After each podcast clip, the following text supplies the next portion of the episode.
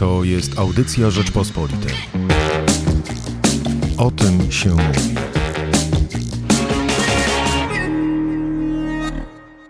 Na całym świecie rośnie liczba przypadków zakażenia koronawirusem. W Polsce również.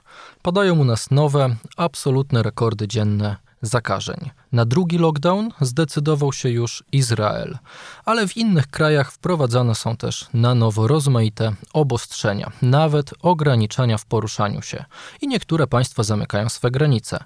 W Wielkiej Brytanii nowe ograniczenia wprowadzono od razu na najbliższe pół roku. Co nas czeka w związku z drugą falą pandemii? Michał Płociński. Zapraszam do rozmowy na ten temat z Jędrzejem Bieleckim, dziennikarzem działu zagranicznego Rzeczpospolitej, byłym korespondentem w Brukseli i Waszyngtonie oraz autorem właśnie wydanej książki Wirus resetuje świat. Dzień dobry. Byłeś niedawno w Hiszpanii, gdzie wprowadzono nowe ograniczenia, na przykład w Madrycie. Tam chyba 30 różnych dzielnic zostało zamkniętych na kilka dni. Jakie nastroje panują na Półwyspie Iberyjskim? Tam panuje jakieś poczucie, że może kraj za bardzo zluzował ograniczenia, by ratować rynek turystyczny przez wakacje? Czy może wręcz przeciwnie, już druga fala nie robi na Hiszpanach wielkiego wrażenia, bo po prostu życie wróciło tam do normy? Znaczy, to jest dosyć złożone pytanie. Kilka warstw jest jego. Pierwsza być może jest taka, że wirus obecnie zmutował. Łatwo się nim zarazić, ale na szczęście nie jest aż tak śmiertelny, jak to było na przykład w kwietniu czy w marcu. W Hiszpanii zmarło wtedy blisko 30 000 osób. W niektórych dniach ponad 1000 osób umierało. W tej chwili nie ma takich liczb. No ale wszyscy zdają sobie sprawę, że są na łasce wirusa w tym sensie, że on może jeszcze raz zmutować i znowu stać się bardzo groźny. Wtedy sceny były bardzo drastyczne, bardzo szybko na oddziałach intensywnej terapii w głównych miastach, w Madrycie, w Barcelonie, w innych miejscach zabrakło miejsc. Lekarze podejmowali bardzo dramatyczne decyzje o tym, kogo ratować, bo jest jeszcze młody, rokuje, jak to się mówi, a kogo odesłać do domu ze świadomością, że umrze. Dzisiaj tego wszystkiego nie ma, ale strach. Były takie komisje specjalnie powoływane w szpitalach. To były 3-osobowe komisje lekarskie. Zresztą wtedy szok Hiszpanów, służby zdrowia nie tylko dotyczył tego, dotyczył także tego, że wyposażenie lekarzy było fatalne. Oni nawet nie mieli masek, nie mieli kombinezonów ochronnych, wkładali takie worki na śmieci, żeby móc jakiekolwiek minimalne normy bezpieczeństwa zachować. Zdano sobie sprawę wówczas, jaka jest ogromna cena kryzysu finansowego sprzed 10 lat i tych ogromnych cięć, które zostały narzucone przez Niemcy. No to jest jedna warstwa, czyli ten strach, że ta ogromna liczba zakażeń, która w tej chwili dochodzi do 10, nawet przekracza 10 000 osób dziennie, może przełożyć się na tą śmiertelność i znowu te zjawiska bardzo okrutne, także dotyczące wieku, bo bardzo często poświęcano osoby starsze w domach opieki dla osób starszych. To jest pierwsze zjawisko. Drugie zjawisko to bym powiedział, że sięga głębi samego układu konstytucyjnego w Hiszpanii. Otóż w momencie, kiedy zmarł Franco, kiedy przed 40 laty wprowadzono demokrację, ustanowiono w 1978 roku konstytucję, Hiszpania zdecydowała się na bardzo daleko idące przekazanie bardzo wielu kompetencji 17 wspólnotom regionalnym. Chodziło o to, żeby wyjść naprzeciw nacjonalizmom i oczekiwaniom suwerennym kraju Basków i Katalonii, ale jednocześnie nie spowodować, żeby te dwa regiony były faworyzowane, więc dano te kompetencje wszystkim. I co dzisiaj się okazuje? No nagle Hiszpanie odkrywają, że również kompetencje sanitarne są w gestii tychże wspólnot autonomicznych. Jeżeli na przykład, nie wiem, Kastylia-La Mancha podejmuje drastyczne kroki, a sąsiednia Ekstremadura niczego takiego nie zrobi, no to w ogóle żadnego to sensu nie ma, bo ludzie przecież przekraczają te granice, nie ma żadnych jak gdyby tutaj zaostrzeń. No i powstaje pytanie, czy na nowo próbować scentralizować królestwo, a to przypomina czasy Franco. Jest bardzo drażliwą rzeczą, no bo tamten okres nie był nigdy rozliczony. No i wreszcie taki trzecia warstwa, chociaż pewnie tych warstw jest jeszcze znacznie więcej, no ale trzecia taka zasadnicza warstwa tego, co dzisiaj się dzieje w Hiszpanii, no to jest ta warstwa ekonomiczna. Hiszpania jest do tej pory była pierwszym największym celem turystycznym na świecie. 90 milionów cudzoziemców przyjechało do Hiszpanii w zeszłym roku. To jest 200 miliardów euro dochodu, czyli 20 razy tyle, co Polska dostaje z funduszy strukturalnych. I wszystko to z dnia na dzień padło. Ja zobaczyłem główne atrakcje Toledo, Meridy, samego Madrytu. To były miejsca, które zawsze były tłoczne na Plaza Mayor, na przykład w centrum Madrytu zawsze były tłumy ludzi. Dzisiaj tam nikogo nie ma. W Awili to są ogromne miejsce Świętej Teresy, największe mury na świecie oświetlone. Byłem po prostu sam. W Toledo są 2-3 sklepy otwarte przy głównych ulicach, reszta jest zamknięta już na stałe. Ludzie, ich właściciele w zasadzie nie mają żadnych nadziei, że wyjdą na prostą. I Hiszpania zaczyna gwałtownie szukać jakiegoś sposobu zastąpienia tego, ale to będzie niesłychanie trudne, dlatego że to był kraj, który opierał się właśnie na turystyce i na budownictwie i bardzo trudno będzie wrócić na miejsce, które na przykład zajęła Polska. Jest rozliczenie polityczne, o tym wspomniałeś. Hiszpania w przeciwieństwie do Włoch bardzo szybko zniosła ten pierwszy lockdown, te pierwsze restrykcje. Zdecydowała się na to już w połowie czerwca, licząc, że uratuje właśnie ten sezon turystyczny. No i to miało fatalne skutki, dlatego że ludzie wrócili do barów, zaczęli do życia nocnego, szczególnie młodzi ludzie zaczęli wracać do tego takiego, co podziwiamy w tym hiszpańskim stylu życia, prawda, tej radości bycia. Tego. No i to dzisiaj ma fatalne skutki. Także jak mówimy o tej książce, która ma tytuł Wirus resetuje świat, no to wzięliśmy jeden przykład, to dotyczy bardzo wielu innych krajów, który pokazuje, że jeszcze przed nami skutki tej pandemii, ale już dzisiaj widać, że ona będzie dotyczyła bardzo głębokich aspektów życia każdego z tych państw. No ale właśnie. Resetuje. Ja wiem, że to jest jeszcze czas niedokonany, że to się jeszcze może stać, że jesteśmy dopiero na początku drugiej fali, że jeszcze dużo się wydarzy, ale jak popatrzymy na świat, na Europę, na Zachód, no to nie mamy ani jednego rządu, który by upadł przez pandemię koronawirusa. Nie mamy wciąż mimo wszystko ludzi, którzy by umierali na ulicach, którzy by głodowali. Na czym polega ten reset? Czy trochę nie na wyrost jednak ten tytuł twojej najnowszej książki? Ja bym powiedział, że główna jak gdyby myśl, którą na razie pozostawia ta pandemia, jest to, jak nietrwały jest świat, jak nietrwałe są fundamenty, na których został zbudowany ten świat. Dlatego, że jeszcze rok temu wydawało nam się czymś absolutnie pewnym, że na przykład Stany Zjednoczone są bardzo sprawnym państwem, potęgą, która jeżeli da na przykład gwarancję bezpieczeństwa Polsce, no to nic więcej nie potrzeba. Dzisiaj odnajdujemy się w kraju, widzimy kraj, w którym zmarło ponad 200 000 osób, który nie był w stanie na przykład zapewnić podstawowej opieki nawet w głównych centrach takich jak Nowy Jork, który pokazał jak gigantyczna jest polaryzacja i także rasizm, no bo na tym tle przecież dlatego wybuchły potem zamieszki po zabójstwie George'a Floyda w Minneapolis, który miał prezydenta, który przez długi czas w ogóle zaprzeczał istnieniu tego wirusa, po czym mówił, że sugerował, że jeżeli się użyje środków dezynfekcyjnych i się ich napije, no to wtedy można ten wirus zabić. No to są rzeczy, które raczej nam się do tej pory kojarzyły z jakimiś watażkami z Afryki, a nie z przywódcą największej potęgi demokratycznie wybranej. To jest jeden przykład. No, inny przykład dotyczy Chin i globalizacji. Nagle okazało się, że coś, co znowu wydawało się absolutnym pewnikiem, że ta machina globalizacji jest tak daleko posunięta. Przeniesienie produkcji do Chin jest tak zaawansowane, że to nie ma od tego odwrotu, że to jest jedyny kierunek. Nagle okazało się, że w momencie, kiedy Xi Jinping zamroził tą gospodarkę, w pewnym momencie 750 milionów ludzi nie poszło do pracy, nagle więzy kooperacyjne, zależność od jednej fabryki w dalekich Chinach wielu koncernów spowodowała kompletny paraliż i odwrót od tego, prawda? W tej chwili jest poszukiwanie, jest próba znalezienia wyjścia, przeniesienie tej produkcji do znacznie bliższych krajów, być może Polska na tym skorzysta. Rosja, kolejny kraj. Nikt się nie spodziewał, że załamanie cen ropy może być tak trwałe i że cała ta stabilizacja, którą zbudował Putin po latach 90. Jelcyna, nagle stanie pod znakiem zapytania i fakt, że on nie przeprowadził reform strukturalnych, że nie starał się zdywersyfikować tej gospodarki, będzie miała tak ogromną cenę. Przecież nieprzypadkowo w tej chwili widzimy protesty długo już trwające w Chabarowsku. obrazku. Nieprzypadkowo też widzimy, co się dzieje na Białorusi. To kolejny przykład, może na mniejszą skalę, ale efekt tego, że Łukaszenko bardzo długo lekceważył ten wirus, mówił, że go nie ma.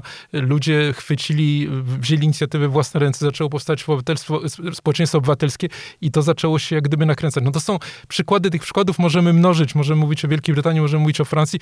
Wszędzie tam okazało się, że i to jest chyba najbardziej fascynujące w tym wszystkim. Okazało się, że to, że jakiś Chińczyk w Wuhanie nieopatrznie zjadł czy nie zjadł jakiegoś łuskowca i do tej pory nie wiadomo dokładnie, w którym momencie to się stało, nagle po kilku miesiącach spowodowało, że jak domek z kart największe potęgi, największe zjawiska gospodarcze zaczęły padać.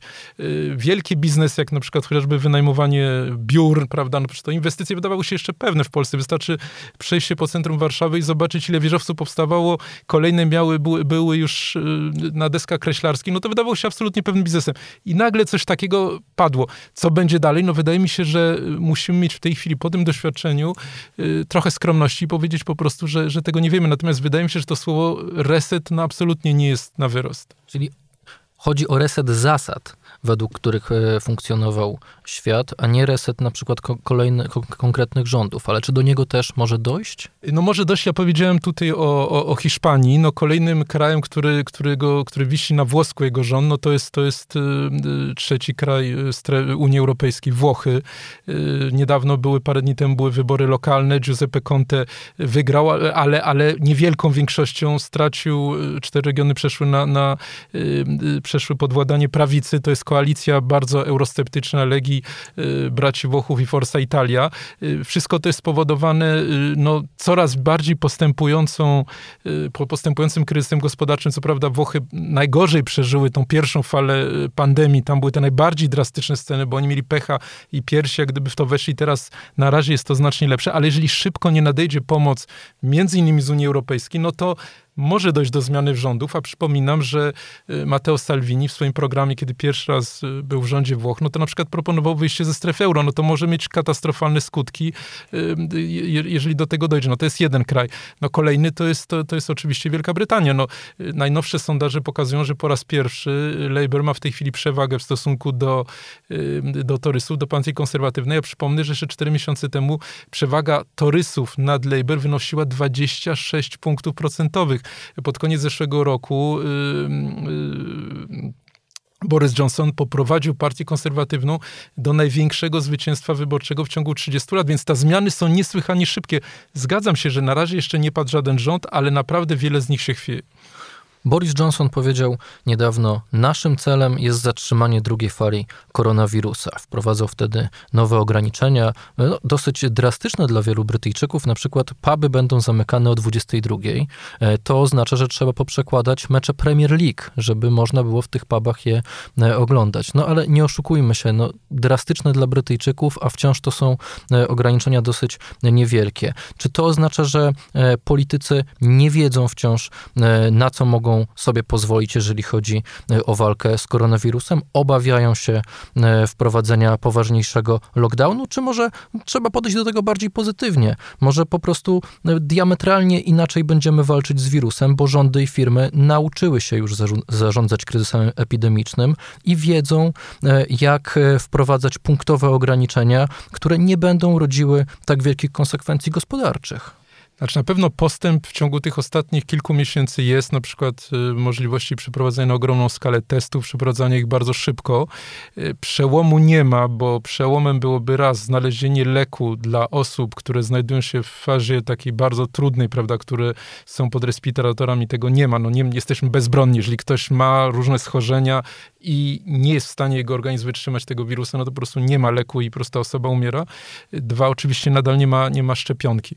I wydaje mi się, że tutaj jak gdyby jest głębszy problem. Otóż żyjemy w cywilizacji, która nie dopuszcza jawnie do tego, że śmierć istnieje. Że jeżeli władze, rządy mogą politycznie taką śmierć zatrzymać, nawet jeżeli to dotyczy niewielu osób, to politycznie jest to nie do obrony, że tego nie robią. Przypomnę, to trochę jest porównywalne do sytuacji z 2003 roku i wojny w Iraku, kiedy w Iraku nie zginęło wielu żołnierzy. W całym konflikcie zginęło 4000 osób łącznie, ale do doniesienia każdego dnia w CNN, Fox News, że 2-3 osoby, 2-3 żołnierzy ginie, w pewnym momencie spowodowało takie napięcie w Stanach Zjednoczonych, że doprowadziło Baracka Obamy do władzy i wymusiło jak gdyby wycofanie i przegranie tak naprawdę tej wojny. Tu jest podobna sytuacja, to są czasy internetu, każda osoba, codziennie nawet w Polsce, prawda, każdy portal internetowy pokazuje, ile dzisiaj osób zmarło, w jakim wieku i tak dalej.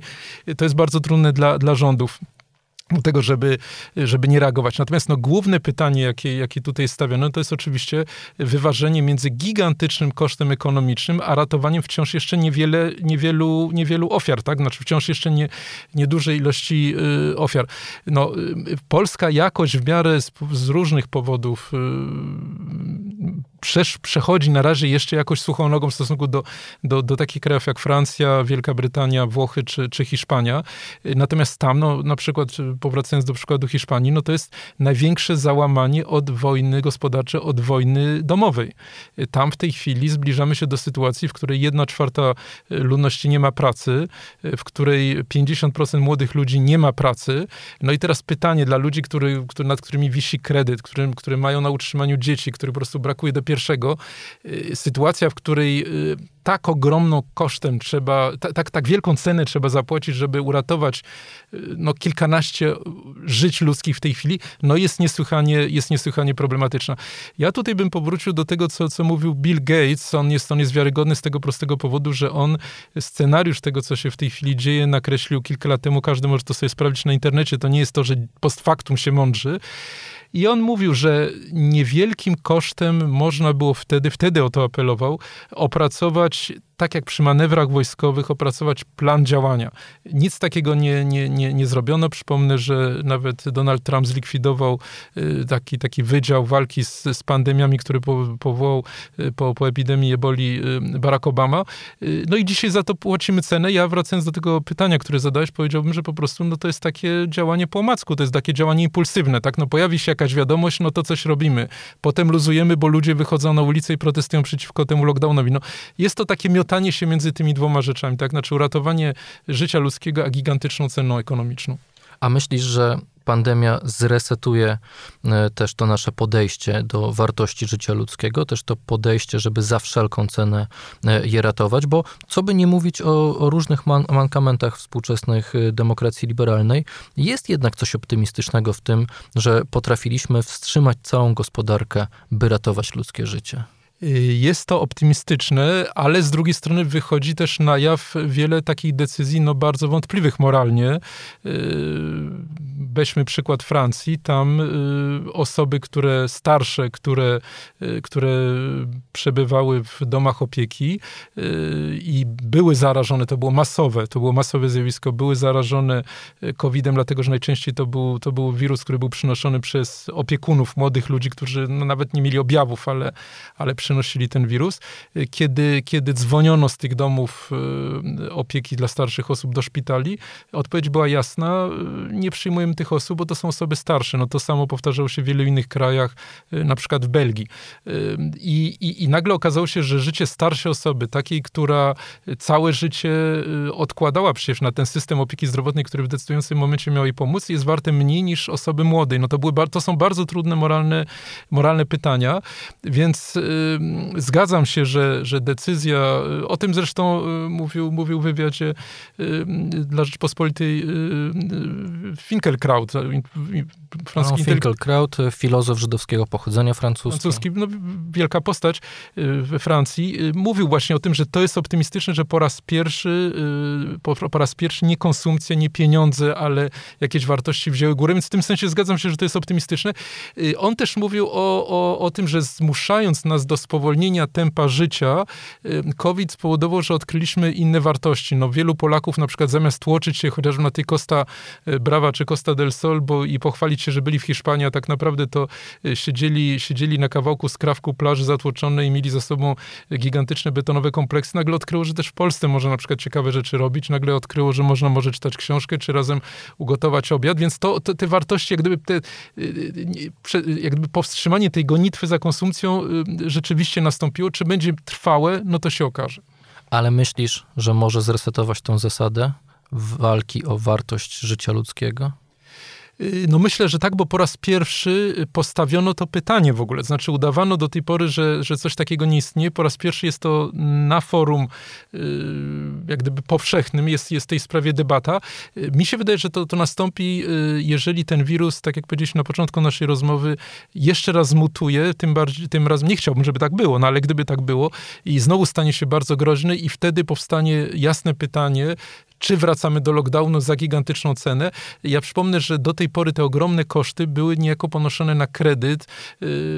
Będą płacone przez następne pokolenia, bo były robione przy świadomości ogromnego wzrostu długu. No na przykład, nie wiem, włoski dług dochodzi do 150% PKB, hiszpański do 120%, ktoś będzie musiał to zapłacić. Na razie jak gdyby na kredyt uruchamiono ogromny program pomocy, tak jak Polska Tarcza dla firm. Teraz już tych pieniędzy więcej nie ma, więc decyzja o kolejnym lockdownie będzie niesłychanie trudna. No i jeżeli ten wirus znowu zacznie takie wielkie żniwo śmiertelne zbierać, no to wtedy to pytanie zostanie postawione otwarcie. Moim gościem był Jędrzej Bielecki, autor książki Wirus resetuje świat. Dziękuję. Dziękuję bardzo. A z podcastem pod tytułem O tym się mówi będziemy wracali co tydzień, co czwartek, premiera zawsze o godzinie 12. Michał Płociński, dziękuję. Słuchaj więcej na stronie podcasty.rp.pl. Szukaj Rzeczpospolita Audycje w serwisach streamingowych.